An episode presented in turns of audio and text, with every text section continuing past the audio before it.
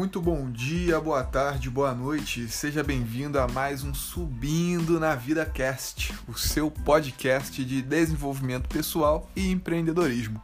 Meu nome é Gabriel Gonçalves e hoje eu quero falar aqui para vocês sobre os resultados que vocês não têm, estão atrelados, vinculados às coisas que vocês não fazem, né? que a gente não faz.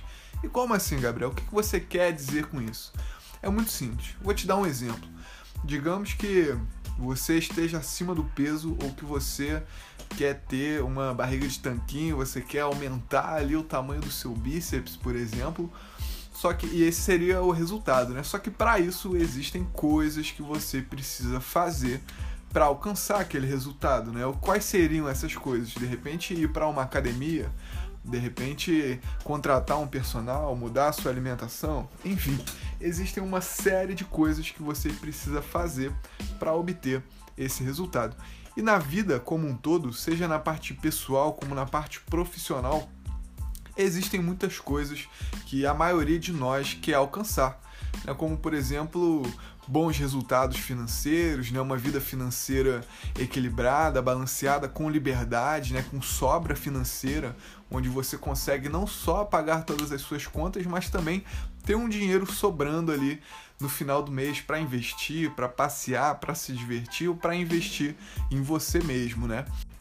Ou então um exemplo na vida profissional, né? Às vezes você quer pleitear um cargo acima do cargo que você possui, você quer se tornar um gerente, você quer se tornar um supervisor, um diretor, quem sabe? E para todas essas situações, para todos esses resultados, é preciso certas ações. Então sim, o resultado que você não tem hoje, né, o resultado que a gente não tem hoje, é fruto das coisas que a gente não está fazendo. Então, no exemplo de você ser promovido no seu trabalho, beleza? Digamos que hoje você é um supervisor e você quer se tornar um gerente. Quais são as coisas que você precisa fazer para se tornar um gerente? O que você precisa aprender para se tornar um gerente? Né? Quais são os comportamentos, quais as crenças, né? Lembra que a gente falou no último podcast sobre crenças, aquelas coisas que a gente acredita, aquelas coisas que a gente tem como verdade, como princípio, como valores. Quais são essas modificações, essas alterações na nossa personalidade, por assim dizer, que são necessárias para alcançar aquele resultado. Essas perguntas elas podem ser aplicadas para qualquer tipo de resultado que você busca na sua vida. Quando se trata do desenvolvimento pessoal, às vezes a gente precisa, a gente identifica, né, que precisa melhorar a nossa comunicação e para isso é necessário estudar sobre técnicas de persuasão, sobre técnicas vocais para você conseguir é, melhorar a sua pronúncia, né, melhorar a sua dicção. São só exemplos.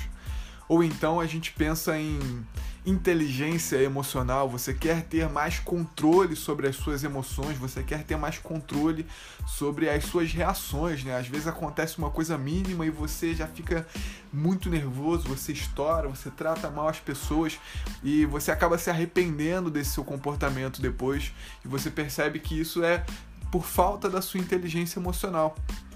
Então, é, são perguntas que você vai aplicar para tudo, para todos os resultados. Né, você quer ter um relacionamento com mais compreensão, um relacionamento mais saudável? O que você precisa fazer hoje, né? O que você precisa começar a lapidar no teu comportamento, né? A melhorar no teu comportamento, na, na, nos seus hábitos, na sua rotina, para alcançar aquele resultado, beleza? E aí nesse meio do caminho a gente percebe uma coisa muito engraçada, por assim dizer. Não é tão engraçado, é até um pouco trágico, que é o seguinte: a gente acaba nessa trajetória do ponto do estado atual até o estado desejado, né, que é essa jornada até o resultado que se quer obter, a gente acaba muitas vezes culpando as forças exteriores por essa nossa falta de resultado. Como assim culpando essas forças exteriores? Digamos que hoje o seu objetivo seja melhorar a sua vida financeira, seja ganhar mais, seja ter sobra financeira, seja ter uma qualidade de vida melhor, seja viajando ou numa casa maior, enfim. E aí, ao invés de você vincular né, essa falta de resultado, de você atrelar essa falta de resultado às ações que você não, você não tem, ou então as ações que você tem tido que te afastam desse objetivo, muitas vezes a gente culpa o meio externo. Ou seja, a gente fala que a culpa é do nosso emprego, que não paga o quanto a gente merece, a gente fala que a culpa é do governo, que está sempre aumentando o preço de tudo, né? a gente põe a culpa nos ricos, a gente põe a culpa nos empresários, a gente procura sempre externalizar essa nossa falta de resultado. E quanto mais a gente mantém esse comportamento, quanto mais a gente mantém esse hábito de jogar na mão do próximo a responsabilidade da nossa vida, mais longe desses resultados a gente se mantém. E uma outra coisa que acaba atrasando muito, atrapalhando muito nesse processo é o medo da mudança. Né? Hoje, lá no meu Facebook, eu até fiz um texto falando sobre isso. Muitas vezes a gente percebe que os nossos resultados atuais não são satisfatórios, né? que a gente não está satisfeito com aquela nossa vida financeira, com aquele emprego e etc., com o carro que você tem, a casa que você tem, seja lá o que for.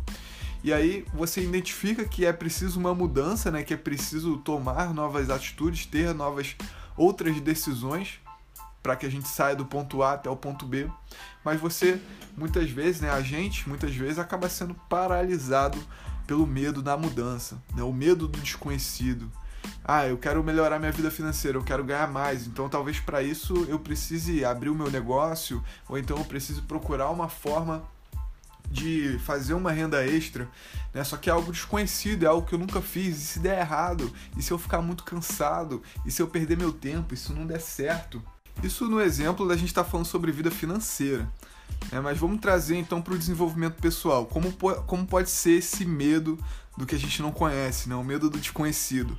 Muitas vezes vai ser o medo do que os outros vão pensar ao nosso lado, né? a nossa família, os nossos amigos. Ah, a gente tem aquele comportamento ao longo da nossa vida inteira, né? Desde que a gente era uma criança até agora a nossa fase adulta, a nossa fase adolescente, idoso, etc e você percebe que esse comportamento é fruto do comportamento do meio que você está inserido, né? Todas aquelas outras pessoas ao seu redor, na maioria das vezes, se comportam de forma parecida, de forma similar. Então, porra, como que eu vou adotar um comportamento diferente daquelas pessoas que me criaram, daquelas pessoas que estão comigo a vida inteira. E aí passa a surgir o medo desse julgamento alheio, né? O que as pessoas vão achar? Será que elas vão falar que eu tô me tornando uma pessoa arrogante porque eu decidi, ao invés dos finais de semana, sair para beber, sair para um churrasco, eu decidi ficar em casa estudando? Será que os meus amigos vão se afastar de mim?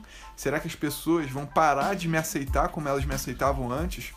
Enfim, todos esses medos acabam surgindo justamente por essa externalização do problema, né? A gente jogar na mão do próximo a nossa falta de resultado. Então, ah não, eu não vou mudar, não, eu não vou fazer nada diferente do que eu tenho feito, porque senão meus amigos não vão gostar, porque senão a minha família vai se afastar de mim, por exemplo.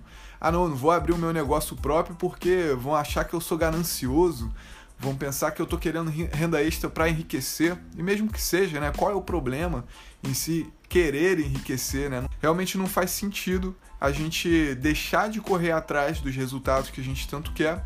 O exemplo que eu dei sobre o salário, ah, eu não tenho a vida financeira que eu gostaria porque meu patrão não me valoriza. Ah, então como eu posso fazer para resolver esse problema, né? O que, que eu posso fazer para ganhar mais dinheiro, para fazer mais dinheiro? Enfim, os exemplos são vários, são inúmeros.